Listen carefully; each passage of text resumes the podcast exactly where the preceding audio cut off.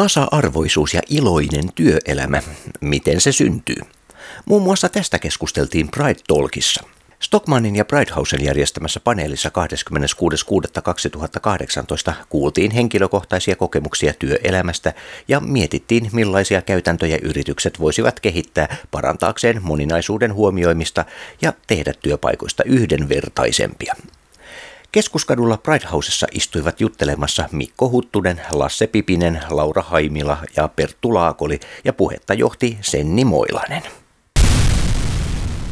Tervetuloa kaikille Pride Talksiin, joka järjestetään yhdessä yhteistyökumppanimme Stockmannin kanssa. Mun nimi on Senni Moilanen ja toimin Heseta ryllä tapahtuma- ja varainhankintapäällikkönä, eli myöskin sitten vastaavana tuottajana Helsinki Prideissa. Ja meillä on täällä upea panelistikyöri.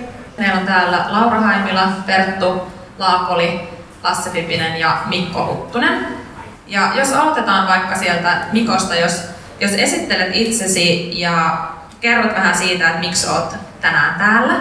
Joo, moi kaikille. Mä oon Huttusen Mikko ja mä oon ollut Stokkan lojaali asiakas vuodesta 76.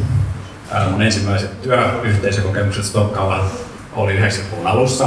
Äh, olin opiskeluaikana Erkussa useampaan otteeseen ja nyt viimeiset kaksi vuotta on saanut vastata Stockmanin ihmisistä ja kulttuurista. Ja epäilemättä siitä syystä on otin mielelläni kutsu vastaan päästä tähän keskusteluun. Ja Lasse? Äh, mun nimi on Lasse Pipinen, mä oon Liberasäätiön operatiivinen johtaja ja Liberasäätiö pyörittää ajatuspajatoimintaa. Minulla on hyvä tavoite tehdä maailmasta aina pikkusen parempi paikka. Ähm, aina kun kysytään, että miksi olet paneelissa mukana, kiitos sen, niin mä olen täällä siksi, että minua pyydettiin tänne, mutta siis kyllähän jokainen, joka on joskus ollut alaisena tai esimiehenä, on miettinyt, että millaista on työelämä. Et jatketaan keskustelua. Moi, ja mä oon Perttu Laakoli, mä oon kans Stockmannilta, mä oon tuolla viestinmuodossa vuorovastaamana tällä hetkellä ja tuli tänne kertomaan mun näkemyksiä, että miten tästä paneelissa esittyvät kysymykset toteutuu sitten työelämässä ihan työntekijänä tässä viimeisen kymmenen vuoden aikana ja sitten myös erilaisissa esimiesasemissa. Joo, mä oon Laura Haimila ja mä oon täällä sen takia, että olen työssä käyvä ihminen, niin sitten mulla on jotain näkemyksiä työelämästä. Niin siksi mä olen täällä myöskin siksi, että sä sen kutsuit mutta niin kiitos siitä. Kiitos. Nyt voidaan ottaa se ensimmäinen kysymys, eli meillä on siellä kysymys, että saatko olla töissä oma itsesi?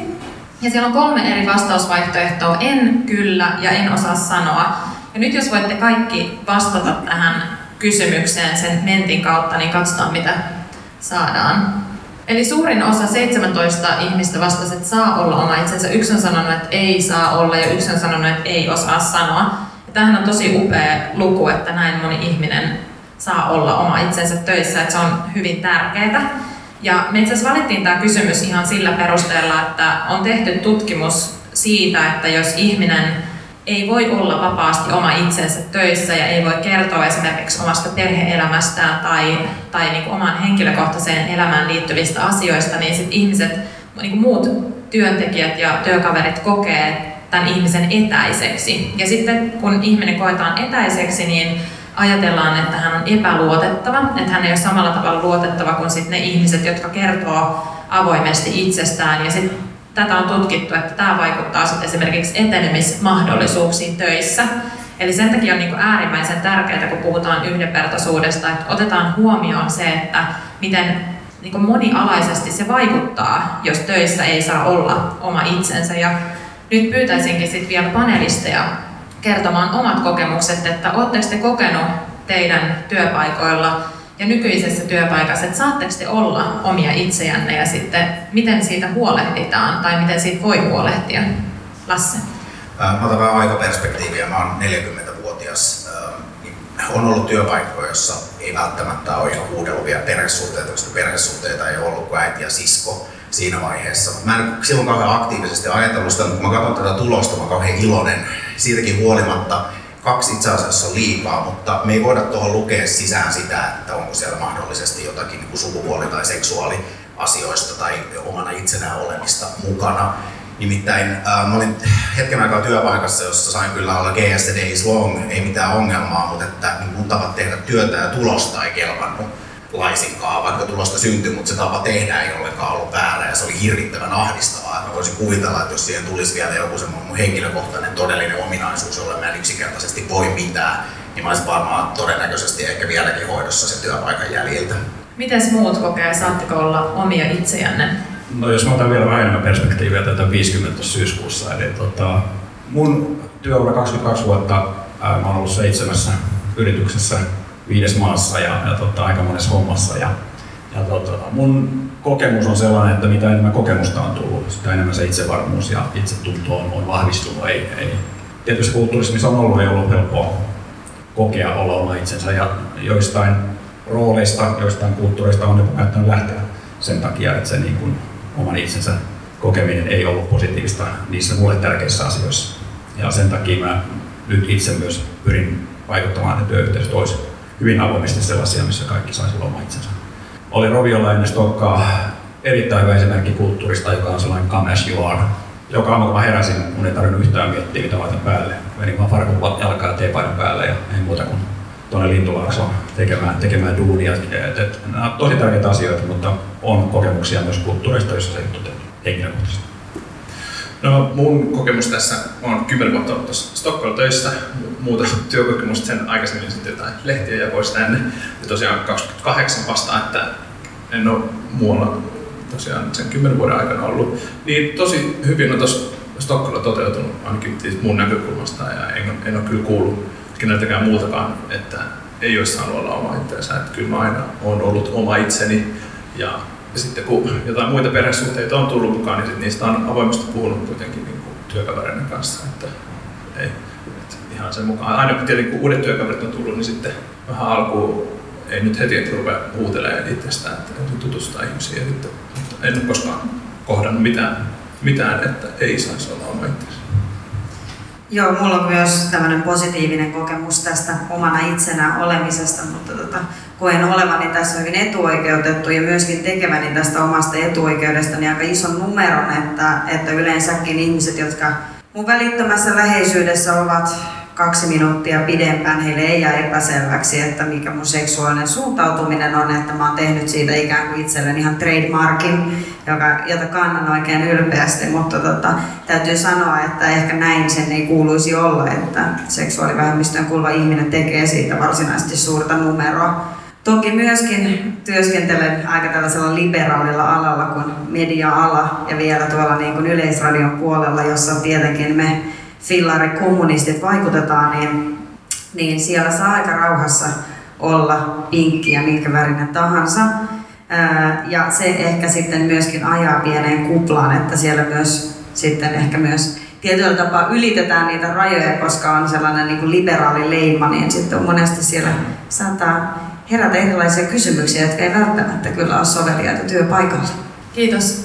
Saataisiko me Miramiissa tähän se kommentointimahdollisuus mentiin, niin sitten voitte esittää kysymyksiä tai kommentoida tässä tämän paneelin aikana. Ja mä yritän muistaa sitten katsoa tonne ja kysyä, jos sieltä tulee jotain oikein herkullisia kysymyksiä. Mä haluaisin vähän tarttua nyt siihen, kun teillä kaikilla oli niin positiivisia kokemuksia siitä, että saatte olla omia itseään ainakin nykyisessä työpaikassa, niin, niin millaisia toimia teidän työpaikalla on tai millaisia käytäntöjä teillä on sen edistämiseksi, että ihmiset saa olla omia itseänne, että teilläkin on sellainen olo, että, että saan olla juuri minä, niin onko otettu jotain ihan niin kuin konkreettisia askeleita tällaisen avoimemman ilmapiirin luomiseen? Voi aloittaa.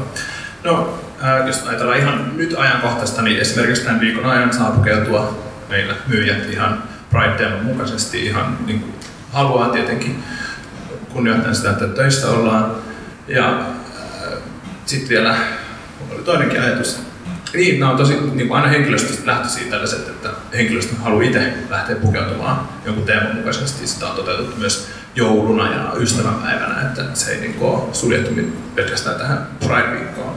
Et aika niin kuin, hyvin saa olla oma No siis, mulla on ainakin itselläni tällä hetkellä hyvin tiedostava työyhteisö että jokainen työkavereista tuntuu pitävän sitä niin kuin aika korkealla omalla, omassa niin kuin agendallaan, että, että tota, seksuaali- ja sukupuolivähemmistöjen oikeudet olisivat enemmistön tasolla, joten esimerkiksi kun mä työskentelen Yle Kioskilla ja tehdään siellä videoita, niin videoita tehdessä me pohditaan aika paljon sitä, että toteutuuko tässä tasa-arvo ja yhdenvertaisuus, joten tavallaan mä niin työskentelen sen aihealueen kanssa aika paljon, että mä mietin, että olenko mä nyt tässä niin kuin, ä, omassa tota, ä, positiossani sellaisessa yhdenvertaisessa roolissa ja koen, että näin on. Onko teillä sitten joku checklisti tai joku semmoinen, olette saanut koulutusta vai miten te tavallaan päätätte, että toteutuuko nyt tasa-arvo ja yhdenvertaisuus videoissa? No me käytetään asiantuntijoita tähän, muun muassa Senni Moilanen antaa toisinaan asiantuntijavastauksia tähän ja myöskin ollaan Trasekia hyödynnetty ja kysytty, että toteutuuko se ja, ja ehkä näistä tämä tulee, että käyttää ikään kuin alan ammattilaisia. Mutta toki myös se, että, että tietenkin ja toivottavaa on se, että toimittajat itse myös on tie, tietoisia ja tiedostavat valtarakenteet ja ottavat huomioon ne siinä omassa työskentelyssään. Helposti työyhteisössä, jos on yleensä kohtuullisen hyvä olla, ei välttämättä tajuta sitä, että jos se koostuu vaikkapa ähm, siis heteroihmisistä pääasiassa ja siellä on vähemmistöjen edustajia, että asioita itse asiassa olisikin ihan hyvä kirjata ylös. Äh, mä oon käynyt siis yhdessä viestintätoimistossa silloin se osakkaan omistaja ja toimitusjohtajan kanssa sen keskustelun, että kyllähän täällä saa olla. Mä silleen, niin sä saat olla ja niin mäkin saan olla, mutta mitä jos meillä on täällä joukossa joku sellainen, joka ei välttämättä ole yhtä kova ääni kuin me, ja se ei pysty mistään tarkistamaan sitä, että toteutuuko täällä nyt sellaiset asiat, jotka ikään kuin häntä pitäisi koskea. Ja sitten me siinä vähän aikaa jaksettiin siitä aiheesta vängätä, ja tota, mä sitten kysyin, että onko meille yrityksenä jotain haittaa, jos nämä asiat kirjataan ylös. Niin se oli ihan niin aivan yksi kantaa helppo todeta, että että eipä ole, niin sitten ne kirjattiin. Mutta nyt mulla on tällä hetkellä semmoinen vähän perversi tilanne, että me, meitä on 1,6 ihmistä töissä ää, säätiössä, niin mä olen se, joka määrittää siellä asioita. Että mulla on semmoinen oma henkinen checklisti, että kun mä saan olla äänessä, niin kaikki on hyvin. Joo, kyllä on paljon Lasse ja komppaan tässä ajattelussa. Stokka on vähän isompi yhteisö, meitä on 2500. Me ollaan aika kokenut yhteisö, meillä on 156 vuotta historian takana ja kyllä niin pelisäännöt yhteiset pelisääntöjen suhteen on tosi tärkeitä. Ja, vielä tärkeämpää on se tekeminen, ne teot ja teot, joita ei tapahdu. Että pelisäännöstä lähtee, mutta pannaan tosi paljon paukkuja ja painopistettä siihen, että meidän se itse se käytännön tekeminen, ihmisten kohtaaminen, tiiminen toiminen, se on oikeasti myös käytännön tasolla toteutuu. Molempia tarvitaan, varsinkin näin isossa yhteisössä. Ja sitten kun mennään sinne yksilötasolle vielä hetki siitä, niin tota, mulla on tosi tärkeää se, että yksilöiden välillä rakentuu hyvin vahva luottamus ihmisinä, mutta myös ammattilaisina. Ja mun mielestä kaksi, ne molemmat kaksi tasoa tarvitaan, jos aidosti, aidosti kohdataan yksilöt ja ammattilaiset työyhteisössä. Ja, ja usein meille jää vähän se rooli päälle, että ollaan, ollaan niiden työroolien varjossa tai vankeina. Ja se ihmisenä kohtaaminen jää vajavaiseksi. Ja niiden haasteiden taas mun työssä mä joskus painiskelen sitten, on niitä ratkomassa. Mutta mun se yksilötaso on äärimmäisen tärkeä näiden pelisääntöjen tekemisen lisäksi. Niin mä olin siis lisäämässä tuolta yksilön tasosta mieleen, että että jos mä niinku pohdiskelen mun niinku työhistoria kaikissa työpaikoissa, niin harvoin siinä niinku itse työssä kohtaa sitä epämukavaa fiilistä, vaan se tulee yleensä niistä kahvipöytäkeskusteluista, johon yleensä sillä on kaikista vaikein ikään kuin edes esimiehen puuttua tai ottaa kantaa, koska se ei varsinaisesti perustu siihen työn tekemiseen, mutta se liittyy aika vahvasti siihen viihtymiseen ja ja kyllähän se valitettavaa on, että jos kahdeksan tuntia päivässä ja 40 tuntia viikossa vietetään aikaa yhdessä, niin välillä saattaa hämärtyä se semmoinen niin korrektiuden raja myös itse syyllistyn epäkorrektiin puheeseen jatkuvasti. Ja silloin esimerkiksi harvemmin koen, että työpaikallani enemmistön edustaja ottaa kantaa ja pysäyttää keskustelun yleensä keskustelun, epäkorrektin keskustelun joutuu pysäyttämään henkilö, johon se kohdistuu. Ja mä koen, että sitä ei nimenomaan työpaikoissa saisi tapahtua, vaan se pitäisi olla aina se enemmistön edustaja, joka ottaa kantaa, että onko tämä keskustelu korrekti. Mikko, sä mainitsit noista konkreettisista teoista ja täällä tulikin kysymys sit siitä, että mitä ne on ne teot, mitä te olette sitten tehnyt tämän avoimen ja niin kuin luottamuksellisen ilmapiirin rakentamiseen ja muutenkin, miten niin, kerro niistä teoista. No ne teot tapahtuu aika monella, monella eri tasolla. Näihin pelisääntöihin liittyen me ollaan parhaillaan määritelty meille selkeät toimintaperiaatteet, mitä liittyy yhdenvertaisuuteen, tasa-arvoon ja oikeudenmukaisuuteen. Me käydään meidän koko tiimin kanssa ne läpi. Jokainen meistä parhaillaan on sitoutumassa niihin pelisääntöihin. sitten niin kuin sanoin, se tärkeämpi asia on, mitä sitten tapahtuu käytännössä. Ja mitä me ollaan tässä parin viimeisen vuoden aikana todella paljon johdon esimiesten toimesta niin kuin menty osallistavampaan suuntaan. Asioita tehdään yhdessä, asioita suunnitellaan yhdessä. Kerätään todella paljon ideoita meidän tiimeiltä, mihin, mihin kehittämistyössä seuraavaksi pitäisi paneutua. Meillä on esimerkiksi työvaatiasiasta hyvin aktiivinen keskustelu Niskasen Maijon yleisössä, joka vastaa meidän tavarataloista. Ja Maijo tietää hyvin, että meillä on hyvä, hyvä debatti ja keskustelu, millaisen työvaatekäytäntö meillä pitäisi olla jatkossa, jotta se huomioisi myös yhdenvertaisuuden mutta myös muutamia muita asioita. Et, et näitä lista on aika pitkä asioita, joita viedään eteenpäin. Mutta ollaan vasta matkan alussa monessa mielessä, että, että on vielä paljon tekemistä. Ja joissain tapauksissa se koskee symbolien, symboliikan ja tiettyjen arvomaailman peilaavien symboliikan muuttamista ja tämän tyyppisiä asioita. Että, mutta käyttäytymisen taso on se tärkein. Työpaikan monimuotoisuus, niin kuin ei mikään monimuotoisuus pääsääntöisesti synny siitä, että siellä on vähemmistöedustaja tai niin kuin yksi kiintiö oma paikalle, vaan että se koostuu aina ihmisistä, erilaisista ihmisistä, persoonista, introverteista, ekstroverteista, erilaisista koulutustaustoista, erilaisista sosioekonomisista taustoista. Kaikki ne vaikuttaa sen työpaikan monimuotoisuuteen ja siihen, että miten itse asiassa niistä lähtökohdista pystyy tekemään työnsä kaikista parhaiten. Ja sen takia ylipäänsä sellaisessa prosessissa, jossa määritellään kielenkäyttöä tai mietitään symboleja, niin pitäisi aina muistaa se, että onhan siellä fundamentit kunnossa, onhan niin jokaisella työntekijällä oman työnsä tavoitteet selvillä. Tietääkö ihminen, että miten niistä parhaiten selviää, onko riittävästi omalla osaamisen mukavuusalueellaan, jotta ylipäänsä pystyy olemaan oma itsensä. Ja ne on niin laajoja kysymyksiä, että sen takia helposti unohtuu se, että siinä helposti vähän tulee sellainen big ilmiö että kunhan nämä on nyt kirjattu ylös, niin ne on kaikki kunnossa, ei välttämättä että pitää sitoa se koskemaan itse asiassa ihan kaikkia, koko työyhteisöä, hyvinvointia, tuloksellisuutta. Taas lyhyt niin kuin omakohtainen kokemus. Mun on niin helppo olla duunissa, tiedän ihan tasan tarkkaan, mitä pitää tehdä, kukaan ei sano sitä. Mulla, mulla on tavoitteet selvillä. Sitten voi itse rämpiä siellä suossa ihan rauhassa. Et mä oon se itse, joka asettaa mukavuusalueen sisä- tai ulkopuolelle tällä hetkellä. Niin sen takia mä voin oikein hyvin. Mä on pakko tuohon, niin että mä kyllä koen, että sillä niin symboliikalla ja kaikilla, niin kuin, että, että sen sijaan, että on niin tyttöpoikasymbolit vessan ovessa, niin se WC-kyltti on huomattavasti tervetulleempi työ, työpaikalle. Ja, ja noista työvaatteista, niin itsekin on kaupassa työskennellyt ja muistan, kuinka marketpäällikkö tuli toivomaan, että mä pitäisin tota, paitaa ö, housujen ulkopuolella, koska naiset pitää ulkopuolella ja miehet housuissa. Ja mä olin jotenkin niin järkyttynyt siitä tilanteesta, koska mä en niin nähnyt sille mitään syytä, mutta oli niin ketjun linjaus. Niin tällaisilla itse asiassa on aika suuri merkitys, että jos mun esimiehen ainoa tehtävä on varmistaa, että missä mun paita on, kun mä työskentelen, niin ei mulla tuu siitä semmoinen olo, että, että tämähän on niin paikka, missä niin place to be siis äh, sukupuolimerkinnöillä vessojen ovissa tai siinä onko paita sisä tai ulkopuolella, ne on niin triviaaleja kysymyksiä, korjataan ne asiat kuntoon, niillä ei ole mitään tekemistä sen kanssa, että miten siitä työstä su- suoriutuu. Ja sen takia niin kuin, mä oon ehkä vähän tässä nyt idealisti, että hoidetaan nämä asiat kondikseen ja sen jälkeen me voidaan oikeasti puhua siitä hyvinvoinnista työpaikalla. Se ei sun, äh, oli se myyjänä vai minä sä olit paitahousuihin? Myyjänä kyllä. Joo, ei kun paita päälle eikä paita housuihin. Tietysti näin mies oletettuna helposti heittää tämmöisen paita housuihin kommentin. Niin äm, se ei ole mitään tekemistä sen kanssa, että kuinka hyvin sä teet sun työssä. Niin, ei silloinkaan, mutta tätä tapahtuu päivittäin kaikkialla. Ja mä, san, mä tiedän, että esimerkiksi tämä paita housu ja paita päällä on edelleen kysymys, joka tapahtuu kaupan alalla. Että, että Stokkalle kyllä ehdottomasti peukkua sille, että, että naisen ei tarvitse pukeutua mekkoon ja, ja tota, jos haluaa mies pukeutua siihen, niin ei muuta kuin terve meno. Että ei tarvitse olla sukupuoli jaoteltu työasu.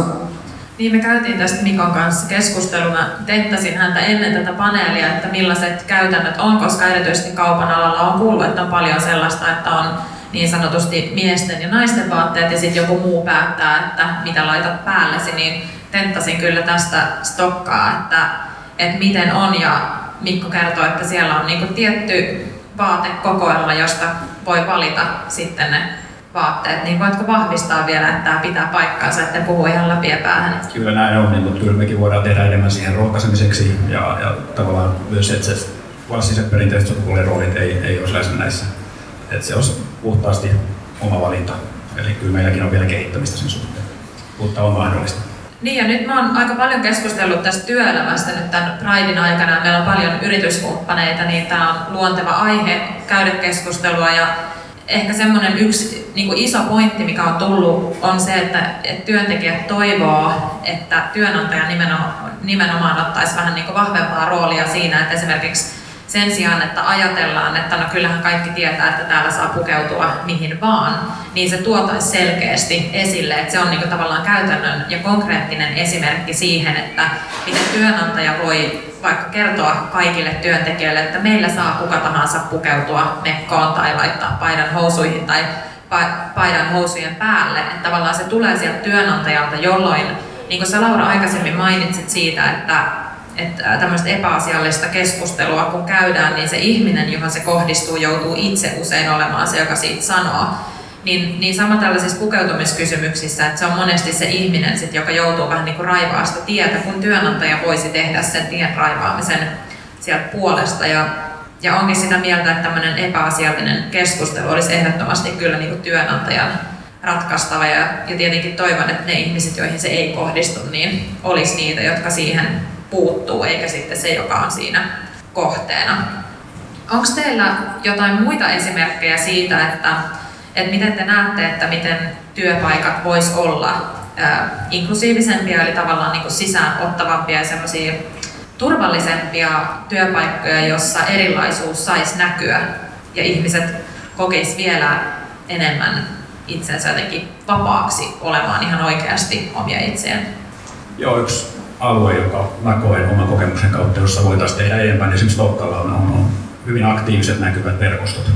Eli, eli Jenkki yhteiskunnan kehitysvaiheesta voidaan olla montaa mieltä, mutta kyllä Jenkki yritykset monesti hyvin näkyvästi työnantajan tukemana panostaa todella paljon erilaisiin yrityksen sisäisiin ja ulkoisiin verkostoihin, esimerkiksi GLTP tai naisten verkostot ja näin, ja mielellään näkisin meillä enemmän sellaista vielä kuulen myös Perton kommentin siihen, että miten näet, että, että tota, vahvistaisiko esimerkiksi meillä asioita eteenpäin, jos näitä verkostoja olisi laajasti ja näkyvästi käytössä. Varmasti, että nyt esimerkiksi jos ajatellaan tätä Pride-viikkoa, niin meillä oli on joku oma blokki tuolla, mihin sai osallistua, niin sitten niin kuin myös muina aikoina voisi varmasti tällaista jotain verkostoitumista sitten järjestää. Että varmasti sille kysyntää voisi löytyä.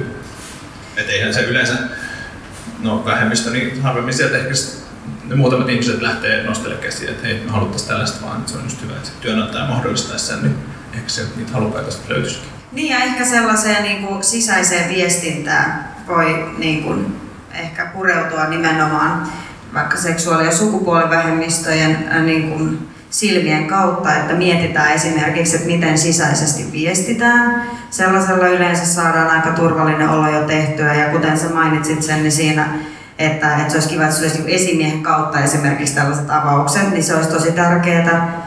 Ettei se tarvitsisi olla nimenomaan niin vähemmistön tehtävä tuoda omaa ääntä kuuluviin, vaan annetaan se tila. Ja sitten kun puhuttiin luottamuksesta tuossa aikaisemmin, niin nimenomaan tällä sisäisellä viestinnällä, että, että, että mikä on se niin yrityksen tapa puhua omille tekijöilleen, niin on aika isossa roolissa. Että, että kyllä se näin on, että jos esimies esimerkiksi korostaa sitä, että meille tällaiset arvoasiat kuten niin kuin sukupuolineutraalius ja niin kuin tasa-arvo, yhdenvertaisuus, nämä asiat on tärkeitä, niin silloin se myös pysyy työntekijöiden mielissä.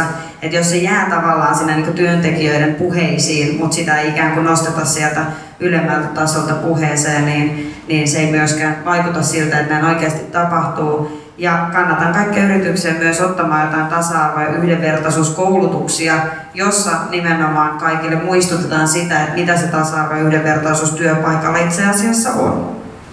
Ähm, mä joudun komppaamaan Lauraa, hyvä niin. Ähm, työnantajan pitää käyttää ulkoisesti, tämä ei ole erityisen markkinaliberaali näkemys, mutta siis työnantajan pitää käyttää sekä ulkoisesti että sisäisesti omaa puhevaltaansa työpaikoilla on aina jonkunlaisesta vallankäytöstä kysymys ja sen takia siihen pitää puuttua, pitää olla ohjeita, pitää olla neuvot. Ja jos sellaista kieltä kuulee, niin se, että nyt mä vähän toistelen Sennin sanoja, mutta siihen pitää myös puuttua. Ja toivottavasti se ei ole aina se asianomainen itse.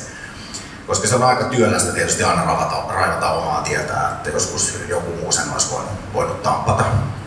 Joo, täysin samaa mieltä Lassen ja Lauran kanssa, että johdon vastuu tässä on todella kriittinen ja nimenomaan se tekojen retoriikan saralla, mutta myös ennen kaikkea tekojen saralla, niin kyllä se siitä lähtee. Ja myös muut roolimallit, mutta johdon vastuu ennen kaikkea ja esimerkki mahdollistaja.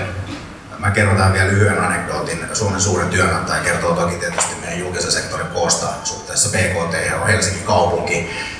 Kaupungin pormestari Jan Vapaavuori on eilen ollut avaamassa Pride-tapahtumaa. Hän on vuonna 2011 vielä vastannut vaalikoneessa, että hän ei kannata tasa-arvoista avioliittolakia kutakuinkin sanoilla, että en jaksa kiinnostua. Et, ähm, asiat muuttuu hitaasti, hyvä kun ne muuttuu. Ja ihmiset pystyy myös muuttaa kantaa. Ei välttämättä aina niin, että kielletään sanomasta jotain, vaan voi kertoa, että näin sen voi myös tehdä, että näytetään esimerkkiä. Koska jos me kiusautetaan niin kuin niitä ihmisiä, jotka kokee olevansa jollain tavalla sit niin kuin enemmistöosassa alistettuja, mikä on todella harvinainen niin, niin ristiriitainen termi, niin me saadaan vapasta työpaikoilla aikaiseksi. Ja sen takia pitää olla niin kuin, myös aika kärsivällinen. Niin, Jan Vapaavuori käytti eilen sellaista solmiota, joka, jota hän on käyttänyt silloin, kun tasa-arvoisesta avioliittolaista äänestettiin, niin hän äänesti silloin puolesta, että se on hyvä, että myös poliitikot uskaltaa muuttaa mielipidettä joskus hyvinkin niin kuin radikaalistikin, jos näin voi sanoa. Täällä olisi Laura sulle kysymys, että no nyt se meni just tonne. Miten hoidat rajanvedon yksityisen ja julkisen välille, kun olet hyvin liberaalissa työpaikassa? Mm-hmm. Haastava kysymys. Mä ehkä tarvitsisin tähän vähän niin kuin lihaa luiden ympärille, että, että mitä tämä nyt niin kuin varsinaisesti tarkoittaa. Osaatko, osaatko niin muotoilla tätä mulle toisen, mä ymmärrän, koska nyt on tiistai. Tämä on tullut nyt täältä yleisöstä, joten valitettavasti mun telepaattinen yhteys kysyjän kanssa ei tällä hetkellä toimi. Mutta ehkä hän laittaa tarkentavan kysymyksen tänne mentiin kohta. Mutta siinä välissä voitaisiin... Mä, se, mä voin vastata vaikka niin yksityisen julkisen siis puolesta sillä tavalla, että mun julkinen presenssi ja mun yksityinen presenssi ei hirveästi niin kuin poikkea toisistaan. Toki niin kuin kaikkia niitä surkeita läppiä, joita mä heitän niin kuin yst- lähimpien ystävien kanssa turvallisessa ympäristössä, en jaa niitä julkisesti, koska ne eivät ole niin kuin julkiseen foorumiin sopivia ja niiden ei ole tarkoituskaan myöskään olla tämmöistä niin kuin, tota, manifesti, mikä leviää maailmalle, vaan on tarkoitettu mun lähimmille ystäville ja turvallisessa ympäristössä, ympäristössä tapahtuvaksi. Mutta, mutta mä oon myös niin kuin hyvin kantaa omassa yksityiselämässäni, mitä myöskin julkisesti teen, että se kuuluu tavallaan niin kuin mun elämän tehtäviin. Sitten täällä on kaikille kysymys, tai niille, joista tuntuu siltä, että on erilainen, että miltä tuntuu olla erilainen töissä? Onko teillä sellainen kokemus, että te olette jotenkin erilaisia? No en, en kyllä koe olevani erilainen, mä olen yhtä lailla työntekijä kuin kaikki muutkin ja ihminen kaikki, kuin kaikki muutkin, että en, en koe millään tavalla olevani erilainen kenenkään muun kanssa. Mä joudun vähän kurtistamaan kulmia. Mä oon työyhteisössä, jossa hallituksessa istuu 4-60 heterosetää ja jos mä mietin meidän verkostoa, se on laajentunut todella, todella paljon siis mun työssä aikana, mutta on on ollut aika yksitoikkosta ja on aika lohduttavaakin huomata, että niin minä kaikki ne kaakatuksen itse asiassa löydän huomattavasti paljon enemmän yhtymäkohtia niin ihmisiin kuin eroavaisuuksia. Et, ähm, siitä jotenkin ehkä omasta kuvitteellisesta erilaisuudesta huomaakin, että me ollaankin tietyllä tavalla aika samanlaisia ja kauhean erilaisia ihmisiä, mutta meitä hirveän usein yhdistää aina joku niin kuin ajatus tai, tai jonkunlainen substanssi, joka eteen me tehdään töitä kyllä ennen kaikkea koet, että mä omanlainen, mutta samalla myös erilainen. Ja tämä nyt on klisee, mutta mun mielestä se ajatus, että, on, että kukaan yksilö ei voi olla täydellinen, mutta tiimi voi olla lähellä täydellistä, on todella hyvä. Ja, ja siihen liittyy monimuotoisuus ja erilainen ajattelu ja erilainen osaaminen. Mutta kyllä tunnistan olevan erilainen, se on rikkaus. Sitten täällä olisi kysymys, joka suuntaa vähän katseita tulevaisuuteen Mm, ehkä sä, Lasse, voit ajatella tämän niin, että teillä olisi useampikin ihminen vaikka töissä siellä kuin se 0,6. 1,6. Ähm, niin mitä te toivotte tulevaisuudelta työyhteisössänne? Ja sitten tässä on myös kommentti, että upeaa keskustelua. Kiitos teille siitä. Mutta nyt voitte oikein niin tosi isosti mun mielestä unelmoida, että mikä olisi tavallaan semmoinen tosi ideaali työyhteisö, ja alkaa ajatelko nyt, että onko se oikeasti tässä hetkessä mahdollista vai ei. Että mikä olisi niin kuin paras mahdollinen työyhteisö, minkä te haluaisitte, että teillä olisi tulevaisuudessa? No ensinnäkin se, että siellä olisi monimuotoisesti kaiken näköistä ja kaiken oloista ihmistä. Ja sitten sellainen työyhteisö, joka lärvit vetäessään ei istuttaisi mua alas ja kysyisi multa, että käytättekö te lesbot strappäriä, että tavallaan että se keskustelun taso ei niin ikinä menisi sille tasolle, että esimerkiksi mä joutuisin olemaan joku tämmöinen niin yleinen lesbojen Q&A siinä kohtaa, kun ikään kuin nyt ollaan niin hyviä työkavereita, että mä voin vähän kysyä, että tekeekö sun koskaan mieli Macersonia. Että ikään kuin tätä toivoisin vähemmän tulevaisuudessa ja mä veikkaan, että tämä myös on jo niin kuin tulevaisuuden näkymä, että tällaisia keskusteluita ei enää niin kuin työyhteisössä käydä. Mä ajattelin, että sä vähän tamppaat sitä polkua jollekin, että on vaan rohkea pioneeri. Ähm, mä ajattelin, että mä en ole aina töissä yhteisössä, jossa on 1,6 ihmistä töissä. Mun tulevaisuuteen oikeastaan niin omalla kohdalla liittyy se, että mä oon entistä rohkeampi ähm, puuttumaan asioihin, viemään itselleni tärkeäksi kokemia asioita eteenpäin. Mä eilen olin äh, kaupunginvaltuutettu Fatim Diaran kanssa lounaalla ja me siellä jostain syystä sivuttiin työelämää ja todettiin, että olisiko sellainen työyhteisö, jossa kaikki olisi rehellisiä ja ihan omia itsejään ja silti ne olisi helvetin kovia osaajia ja ammattilaisia ja tekisi tulosta. Että meiltä poistuisi sellainen teeskentelyn elementti, jossa jokainen pystyy itse vetämään sen rajan vaikkapa sit sen yksityisen ja työelämän välillä, että sitä ei määritellä sieltä työyhteisöstä käsin, vaan että se on itse asiassa niin semmoinen avoin astia, johon niitä asioita voisi tuoda hölskyteltäväksi. Tähän on vielä aika pitkä matka, mutta tämä ei liity pelkästään näihin taas niin meidän vähemmistöjä koskeviin asioihin. Mun mielestä on sen ideat oikeastaan mun unelman mahdollistajia, eli, eli mun naivi, naivi, mutta mulle tärkeä unelma, että me kuitenkin vietetään suurin osa valveloajastamme näissä yhteisöissä. Ja usein ne on työyhteisöjä. Ja mun, mun toive ja sen eteen mä teen töitä, että me ihmiset olisivat onnellisia ja tekisi elämänsä parhaita duuneja samaan aikaan. Enkä aio luovuttaa sen tavoitteen suhteen. Joka päivä pyrin tekemään itse sen eteen töitä, mutta myös muiden eteen. Se on unelma yksinkertaisesti. No, ei mulla hirveästi mitään lisättävää, mutta tietenkin toivon, että kaikki pystyisi kokemaan, että he voivat olla töissä missä ikinä haluakaan, että ei niin kuin olisi sellainen mielikuva, että mä en voi mennä tonne töihin, koska jotain. Että mulla on itse ei oikeastaan yhtään sellaista kokemusta, että mä niin en olisi tervetullut tai en kuuluisi johonkin yhteisöön. Mulla on aina ollut hyvin sellainen työminä ja sitten yksityinen minä. Toisaalta ei ne kauheasti niin ero toisistaan. Tylsän harmaita niin kuin molemmat, mutta toivon, että se niin kuin, olisi kutsuva työnantaja, joka niin kuin, viestii selkeästi, että kaikki on tervetulleita olemaan omia itseään. Palataan näihin verkostoihin, mistä mainitsit aikaisemmin, niin onko sulla vielä jotain esimerkkejä siitä, että millaisia kaikkia verkostoja sä oot törmännyt, kun sä oot ollut töissä monessa eri maassa, ja miten ne on sitten toiminut ja näetkö sä, että tämmöiset verkostot vois toimia Suomessa? Siis kysymys Mikalle osoitettu. Joo, mä oon joka miettinyt, että olisiko Suomessa luontevaa rakentaa aktiivisempaa verkostotoimintaa yritysten sisällä. Mä oon tosiaan ollut tekemisissä nimenomaan USAssa GLTP-verkostojen kanssa, naisten verkostojen kanssa, veteraanien verkostojen kanssa, etnisten vähemmistöryhmien verkostojen kanssa. Ja mun mielestä parasta niissä verkostoissa on ne rajaa ketään ulkopuolelle, mutta ne tuo näiden verkostojen yhteisöjen tärkeät teemat framille, työnantaja vahvasti niitä tukee ja, ja tota, niihin saa kaikki osallistua. Aikanaan kun mä aloitin Gillä tuossa Vallilassa vuonna 2008 taisi olla ensimmäistä pätkää, se oli naisten verkosto. Mä vähän yllätyin, kun mäkin olin kutsuttu sinne. Hetki meni ennen kuin rohkeni mennä mukaan, mukaan niihin tilaisuuksiin. Ja, ja tota, mun, mun tuntuma on, että niillä voisi olla käyttöä, käyttöä meidän yhteisössä, työyhteisössä myös Suomessa. Osaatko antaa esimerkkejä, että millaista toimintaa näillä verkostoilla oli?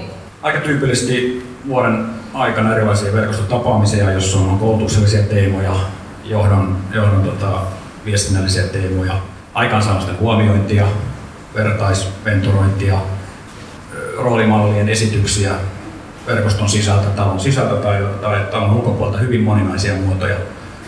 Ja sitten on varmaan paljon vapaamuotoisella agendalla tapahtuvaa toimintaa sen lisäksi. Mun mielestä ne oli huikein, huikein hyviä toimivia yhteisöjä isomman yhteisön sisällä. Mä osallistuin tänään aamulla Accenturen paneeliin, he on myös meidän kumppani ja heillä toimii just tämmöinen LGBT-verkosto myös täällä Suomessa.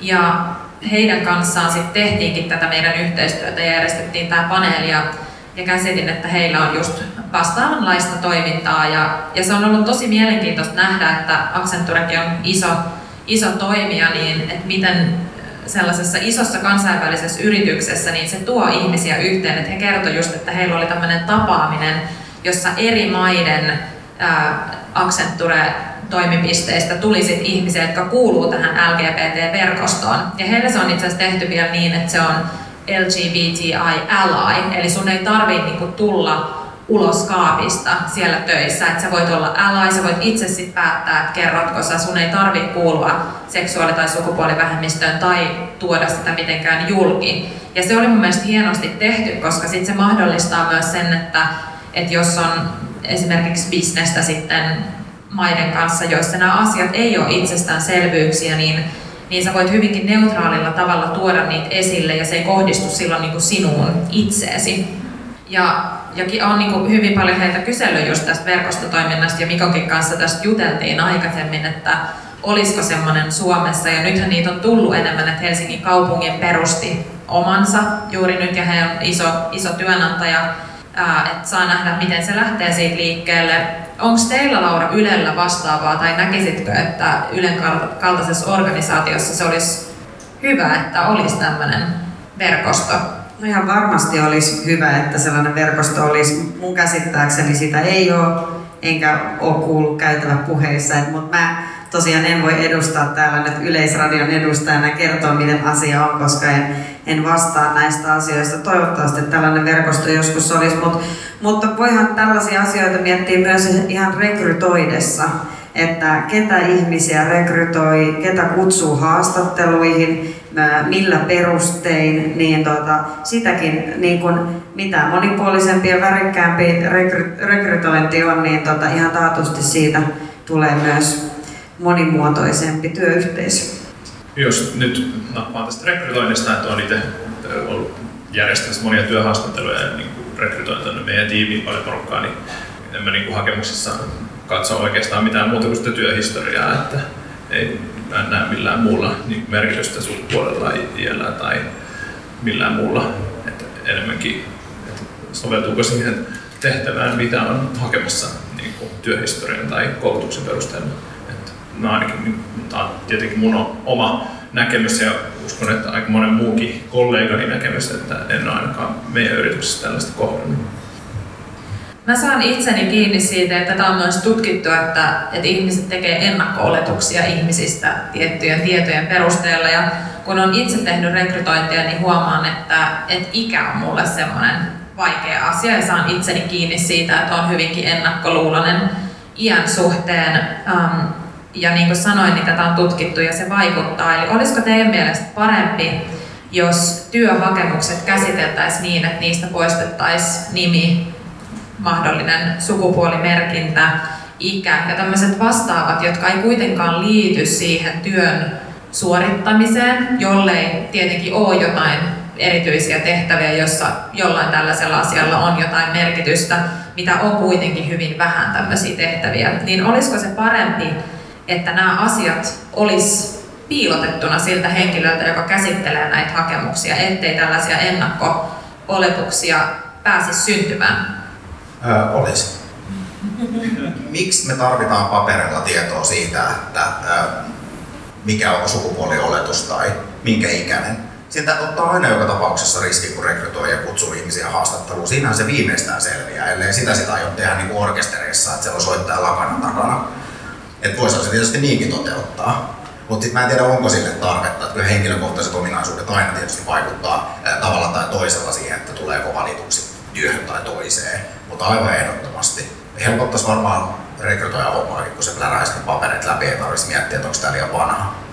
Kyllä erityisesti kannata nimen pois jättämistä tästä työ, työhakuprosessista, koska valitettavasti jos siellä ei ole Virtanen tai Korhonen välttämättä sukunimenä, niin sekin saattaa vaikuttaa siihen valintaan, että kutsutaanko. Ja, ja mun mielestä se olisi erinomainen muuvi, että kaikki nämä yksityiset tiedot pysyisivät sitten pimennossa siinä kohtaa, kun valitaan, että, että ketä sinne haastatteluihin kutsutaan. Ehdottomasti niin laajemmasta näkökulmasta tietenkin mä puhun vaan omasta näkökulmasta ja omasta kokemuksesta ja meidän yrityksestä, mutta varmasti tiedostan, että tällaista tapahtuu, niin olisi ehdottomasti niin kuin varmasti tervetullutta, niin vasta sitten työhaastattelussa pääsee näkemään, että niin kysymysten perusteella tai vastausten perusteella, että onko sitten soveltuva siihen. Että kyllä on tullut rekrytointihuuteja ihan myös nuoremmista henkilöistä, että ei niin kuin mielelläni olisin ottanut vanhemman henkilön sitten sinne tilalle, että ei se, ei se kerro mitään, että mikä ikäinen tai mikä sukupuolinen on siitä soveltuvuudesta siihen työhön. Niin, tai siis kertoo sen iästä ja sukupuolesta. Niin. Niin, olisi mielenkiintoista nähdä, että miten se vaikuttaisi sitten että erityisesti isot talot, jotka rekrytoi paljon, että, että muuttaisiko se jollakin tavalla, tavalla sitten tätä työelämää, jos tämmöinen muutos tapahtuisi. Että tähän on kyllä testattu mun mielestä Suomessakin kirjastoissa ja, ja muualla. Um, nyt haluaisin sanoa yleisölle, että voi esittää vielä kysymyksiä. Tässä on jonkin verran vielä aikaa ja saa myös ihan vanhanaikaisella käden heilutuksellakin Tuo on itse asiassa aika hyvä kysymys toi, että miten toimia, jos epäasiallisesti kohteleva ei ole työnantaja, vaan työkaveri. Mä haluaisin tähän vastata. Totta kai, mä olin kirjoittanut sieltä ylös, mutta Laura, ole hyvä. Ah, Okei, okay, kiitos. Ja anteeksi päälle päsmäröinti, että ei ole tarkoitus mitenkään niin varastaa showta. Mä haluaisin, että kaikilla työpaikoilla olisi mahdollisuus jotenkin keskustella myös anonyymisti, koska uskon, että jos tällaista niin kuin epäasiallista ja huonoa kohtelua kokee, niin sen niin kuin avaaminen ja näkyväksi tuominen saattaa olla haastavaa. Tällaisessa tilanteessa työnantajalle pitäisi siitä tieto tulla. Mutta voi ehdottaa työpaikalle esimerkiksi jotain laatikkoa, johon voi laittaa anonyymisti viestejä asioista, jotka häiritsevät. Ne voivat olla kevyitä tiskaukseen liittyviä asioita, jotka yleisimmin työpaikalla häiritsevät, mutta ne voisi olla myös niitä, jolloin tota, työkaverin epäasiallinen käytös häiritsee työpaikalla niin, että nimenomaan ei tarvitsisi välttämättä olla itsestä ääntä, omaa ääntään tuoda esiin koko ajan. Mikko, voitko kertoa teille, sä kerroit mulle, että teillä on Stokkalla käytössä semmoinen anonyymi palautteen Joo, meillä on, meillä on käytössä anonyymi palautekanava. Toki me rohkaistaan myös ihmisiä näissä tilanteissa olemaan yhteyksissä joko, joko HR, luottamushenkilöön, esimiehen ja niin päin pois, mutta meillä on myös käytössä tämän tyyppinen kanava. Tuleeko soopaa? mun kahden vuoden aikana tätä kanavaa pitkin on tullut ihan muutama, muutama ja hyvin asiallinen ja vakava, vakava palaute. Ei tullut suopaa. Enkä odota, että tuleekaan sitä kanavaa. Ja pitää vielä sen verran jatkaa, että toki toivoisin, että työpaikoilla olisi myös niin johdossa sellaisia henkilöitä, jotka aika ajoin kykenis kohtaamaan työntekijöitä ja ihan niin kuin saisivat tämän tiedon itse kysymällä joltain henkilöltä, että jolla ihmisellä saattaa olla joku tilanne, mikä on jäänyt jäynä ja mietityttää, mutta koska sille ei ole myöskään annettu tavallaan tilaa sen asian niin kuin esille tuomiseen, niin se ei välttämättä ikinä myöskään tule kuuluviin, että sellainen niin kuin esimiehen ja työntekijän välinen luottamus myös rakentuu siitä, että esimies joskus kävisi kysymässä, että hei, voitko hyvin, oletko joutunut epäasiallisen käytöksen kohteeksi ja niin edelleen. Tähän oikeastaan liittyy se, että millainen on ylipäänsä kommunikointikulttuuri työpaikallaan, että pystytäänkö siellä puuttumaan niihin asioihin, joita tarvitsee puuttua, mutta tässä nyt, nyt palaan siihen, nyt mun katkee ajatus, ää, ehkä joudun palaamaan tähän valitettavasti, ihan just. Mun siis Se on ihan ok. Mutta mä haluan myös sanoa sen, että, että tota, tässä kun puhuttiin sit sisäisestä viestinnästä, niin tällaisista asioista nimenomaan mun mielestä niin kuin, että miten yrityksessä puhutaan, miten esimies yleisiä puheenvuoroja pitäessään puhuu työntekijöille, niin nämä on nimenomaan niitä hetkiä, jolloin voi korostaa, että hei, tällaisista asioista pitää puhua ja me emme salli täällä työyhteisössä tämmöistä, vaikka se joillekin saattaa tuntua, että tämä on itsestäänselvyys, ei tällaista pidä toistaa, mutta se ei missään tapauksessa näin ole, että jos mä oon saattanut tiistaina kokea jotain, minkä mä, milloin mä oon kohdannut oloni turvattomaksi keskiviikkona mun esimies avaa suunsa ja kertoo, että muuten tällainen käytös ei ole meidän työpaikalla ok, niin kyllä mulla tulee sellainen olo, että okei, hän on selkeästi mun puolella, mä voin mennä puhua hänelle seuraavan kerran, kun mulle tulee joku tilanne, jos mä oon kokenut oloni turvattomaksi nyt mä jatkan tätä mun ajatusta. Jos mä itse ajattelen itseäni esimiehen asemaa ja ää, mulle tulee joku ihminen kertoa epäasiallisesta käytöksestä tai jopa niin kuin häirinnästä,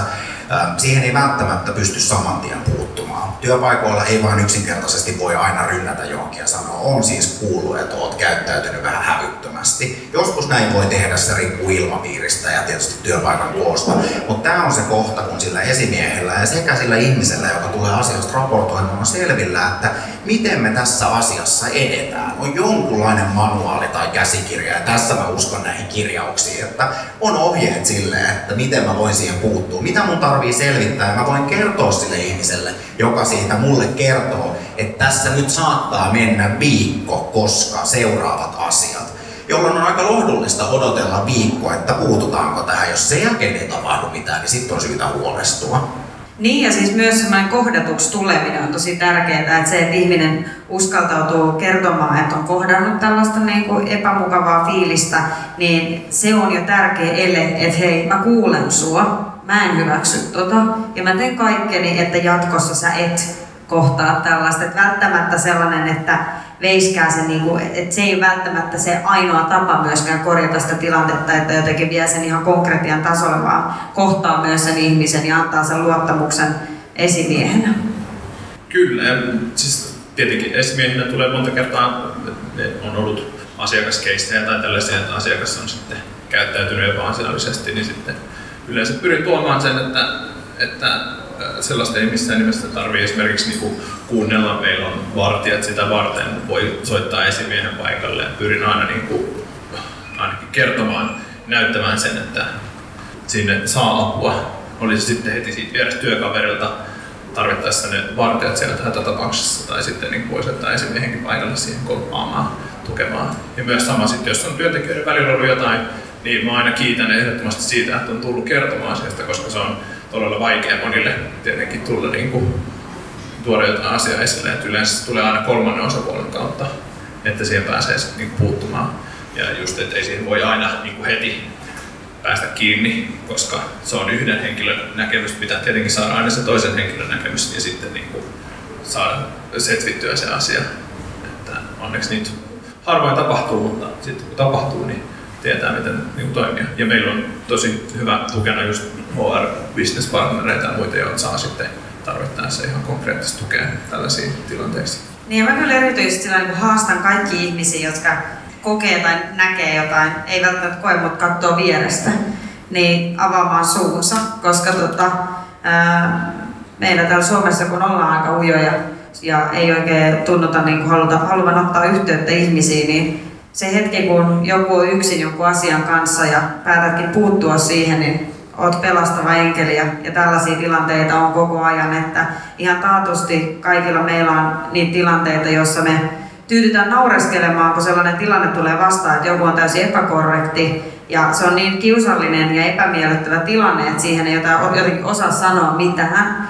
Mutta kun siihen tulisi joku ihminen ulkopuolelta ja sanoisi, että olipas muuten kiusallinen tilanne ja sä olit muuten näin täys mulkku, niin siitä se tilanne laukee ja se ihminen saa siitä opetuksen ja sillä myös muokataan sitä kulttuuria eikä sallita kaikkea. Että, että puuttukaa ihmiset, avatkaa suunne, jos te näette jotain, älkää niin kuin jääkö hiljaisesti siihen viereen. Että, että kyllä semmoinen niin kuin, toisille tuen antaminen on aika tärkeässä roolissa. Mikko, sä oot pitkän äh, linjan HR-asiantuntija, niin onko sinulla jotain sellaisia yksinkertaisia neuvoja siihen, että miten häiritään voi puuttua? Että sehän on vaikea asia ottaa esille. Miten siihen puututaan? Yksinkertaista neuvoa ei varmaan ole, mutta kyllä mun niin maailmassa kokemuksen mukaan se lähtee siitä, että, että lähestyy sitä asiaa omalle itselleen sopivalla tavalla. Ja kyllä mun suositus on, on siinä tilanteessa usein, usein etsiä sai luotettava henkilö siitä yhteisöstä, joka kanssa kokee, että asiaa voi käsitellä. Ja kuka tahansa se onkin, niin mä lähtisin kyllä siitä liikkeelle.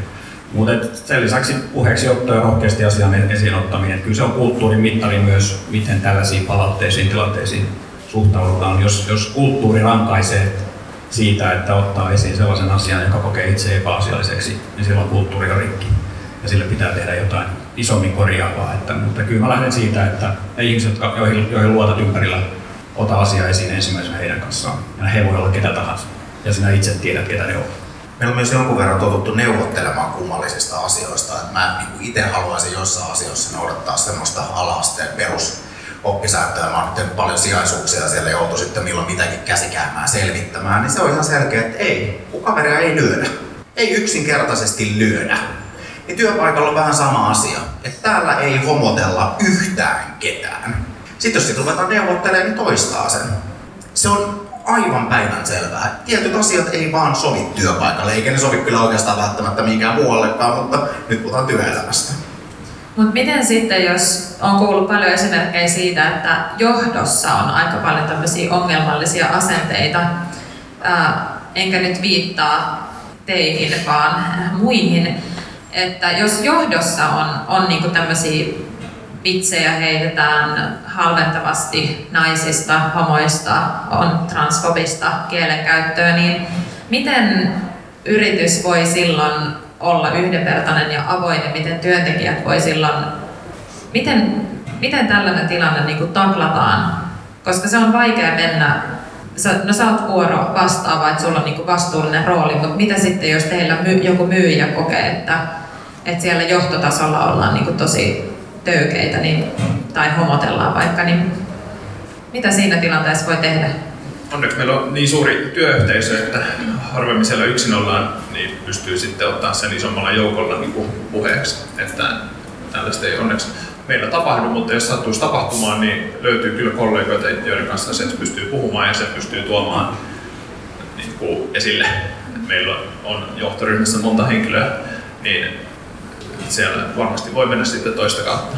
Niin että jos on tietty henkilö, sitten siellä sattuisi tällaista tekemään. Niin ja sitten se vaan valitettavaa on niin, että jos johdon asenne on jonkinlainen, niin se on myös sen työyhteisön asenne. Et yleensä sinne on sit myös rekrytoitu sen asenteen omaavia ihmisiä. Ja se tekijä, joka havaitsee tämän ilmapiirin siellä, niin on useasti tässä tilanteessa yksin. Ja yleensä se vaihtoehto on vaan lähteä pois sieltä, mikä on siis todella surullista, koska mitä sä teet, jos toimitusjohtaja on niin transfobinen?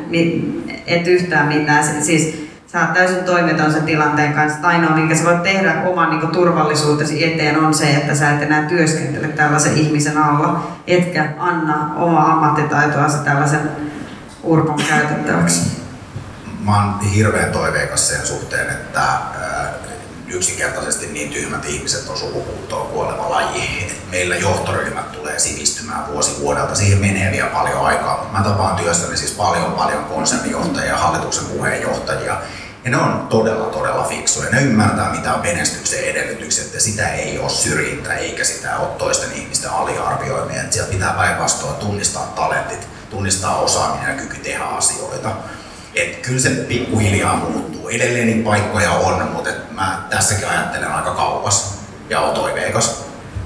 Ja sitten on myös hyvä muistuttaa siitä, että aina semmoinen niin näkyvä syrjintä ei ole ainoa syrjinnän muoto, että myös tapahtuu sellaista syrjintää, mitä ikään kuin ei huomio, huomata niissä työyhteisöissä. Että, että tavallaan jotenkin semmoisia niin ehkä jotain checklistoja, että hei, toteutuuko muuten näitä asioita meidän työyhteisöissä, niin ne on ehkä niin jollekin joryille hyviä muistutuksia, että et hei, että, että, että onko itse asiassa meidän niin tasa-arvo ja yhdenvertaisuuskiintiöt nyt kunnossa, että et, et en mä tiedä mikä se on se time, niin kuin aikasykli, millä tota, tätä voitaisiin tehdä, mutta, mutta niin kuin muistutuksena siihen, että vaikka asiat eivät näy, sitä saattaa siellä tapahtua ja mitä ne on ne näkymättömät syrjintäpisteet, joita siellä työpaikoilla on, niin niitä kannattaisi niin kuin aika ajoin huomioida.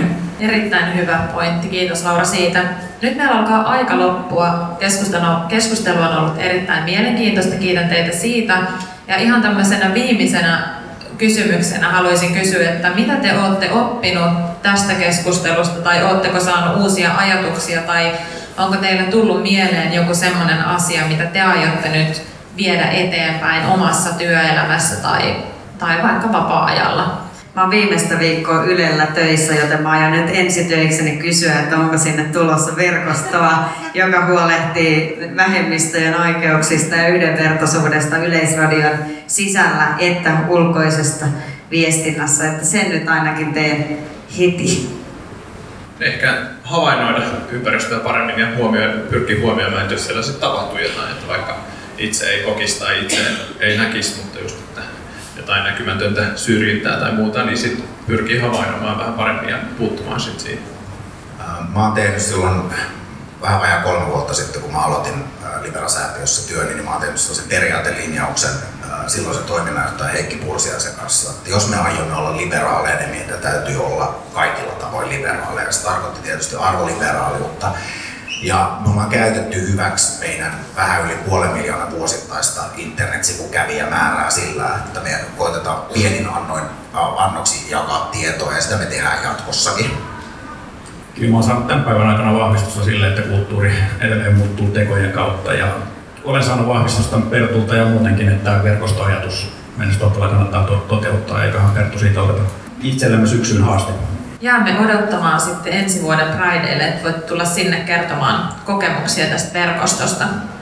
Mä ehkä vetäisin nyt yhteen tätä, mitä mä oon nyt oppinut itse tästä, niin se, että, että se ääneen sanominen on tosi tärkeää. Että puhutaan sitten niistä säännöistä tai toimintatavoista, tai sitten siitä, että jos jotain tapahtuu, että niiden asioiden esille tuominen on hyvin tärkeää.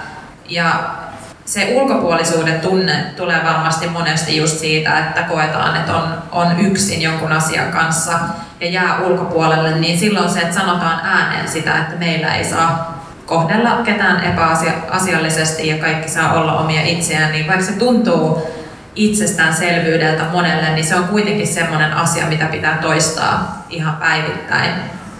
Ja sitten toinen huomio, mitä, mitä tein tässä paneelissa, oli se, että kyllä se niin johdosta lähtee hyvin paljon se asenne siinä yrityksessä. Toki riippuen yrityksen koosta, mutta, mutta kuitenkin, että se johto on se, että on sanonta, että kaikki valuu alaspäin, tai mä en ole ihan varma, miten se oikeasti menee, mutta niinhän se menee myös työelämässä, että, että sit jos johdolla on niin hyvät asenteet ja, ja reilu meininki, niin kyllä se sitten näkyy myös siellä alemmilla tasoilla. Ja sitten mä haluaisin vielä, että kaikille jää hyvä fiilis tähän loppuun. Niin täällä on ihana kommentti, että mun työpaikalla, nyt se meni piiloon. Mun työpaikalla voin olla se ihminen, joka mä oon. Ja myös annan muiden olla semmoisia kuin ovat. Sitten sydän ja sateenkaari ja se on tärkeää. Niin tähän fiilikseen voidaan lopettaa ja kiitos erittäin paljon panelisteille ja kiitos yleisölle. Kiitos.